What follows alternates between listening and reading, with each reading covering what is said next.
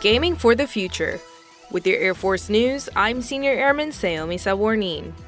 Game developers, scholars, and military strategists collaborated recently during Air Education and Training Command's inaugural Gameapalooza Symposium. The event aims to pair emerging applications of gaming technology with education and training efforts to develop airmen with the competencies to win the high end competition.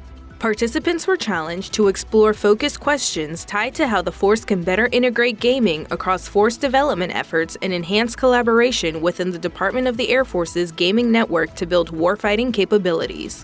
One Air University representative says the potential to simulate complex scenarios in a risk free environment offers unparalleled opportunities for strategic and tactical development.